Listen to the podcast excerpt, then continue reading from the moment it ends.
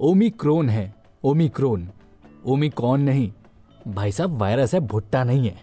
आप सुन रहे हैं अन्यूज डे पॉडकास्ट और खबर में आगे चलने से पहले तो पहले मेरा एक सवाल।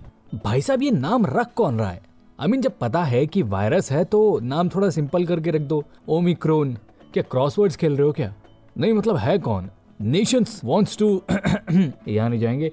वेल well, खबर इस वेरिएंट से जुड़ी ही है कि अभी चाइना ने 2022 में होने वाले विंटर ओलंपिक्स को लेकर ये चिंता जताई है कि कोविड के इस नए वेरिएंट के चलते थोड़ी सी समस्या आ सकती है। तो इसके लिए पहले से ही अलर्ट जारी कर दिया गया है।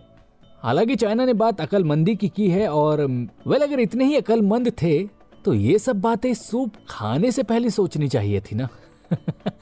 खैर, वहीं फ्रांस में भी इस नए वेरिएंट के निशान पाए गए हैं और फ्रांस की गवर्नमेंट ने कहा है कि उनकी उम्मीद से बहुत ही पहले ये नया वेरिएंट वहाँ पर मिल गया है। इसको लेकर फ्रांस ने अपनी मेडिकल सर्विसेज़ को अलर्ट रहने के आदेश दिए हैं।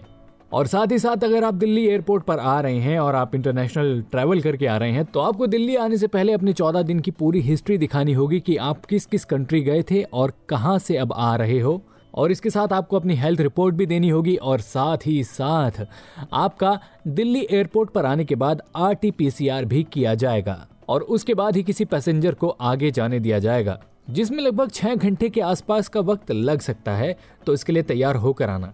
तो जी, कुल मिलाकर सौ बात की, एक बात की, हर एक कंट्री की गवर्नमेंट अपनी अपनी तैयारी कर रही है, लेकिन अभी भी लोग सड़कों पर भीड़ में बिना मास्क के नज़र आ रहे हैं और बड़ी ही लापरवाही से घूमते हुए दिख रहे हैं। तो दोस्तों, आज फिर से मैं आपसे रिक्वेस्ट कर रहा हूँ कि प्लीज़ अपने आप को कोविड से बचा कर रखिए और कोविड की गाइडलाइंस को फॉलो कीजिए। ये आप ही की बेहतरी के लिए है। बाकी जी, आप सुन रहे थे अन्यूज डे पॉडकास्ट उम्मीद करता हूँ कि आपको पसंद आया है। अगर आया है तो ऐसी ही मज़ेदार खबरों के लिए सुनते रहिएगा a news day and yes please like share and subscribe to a news a day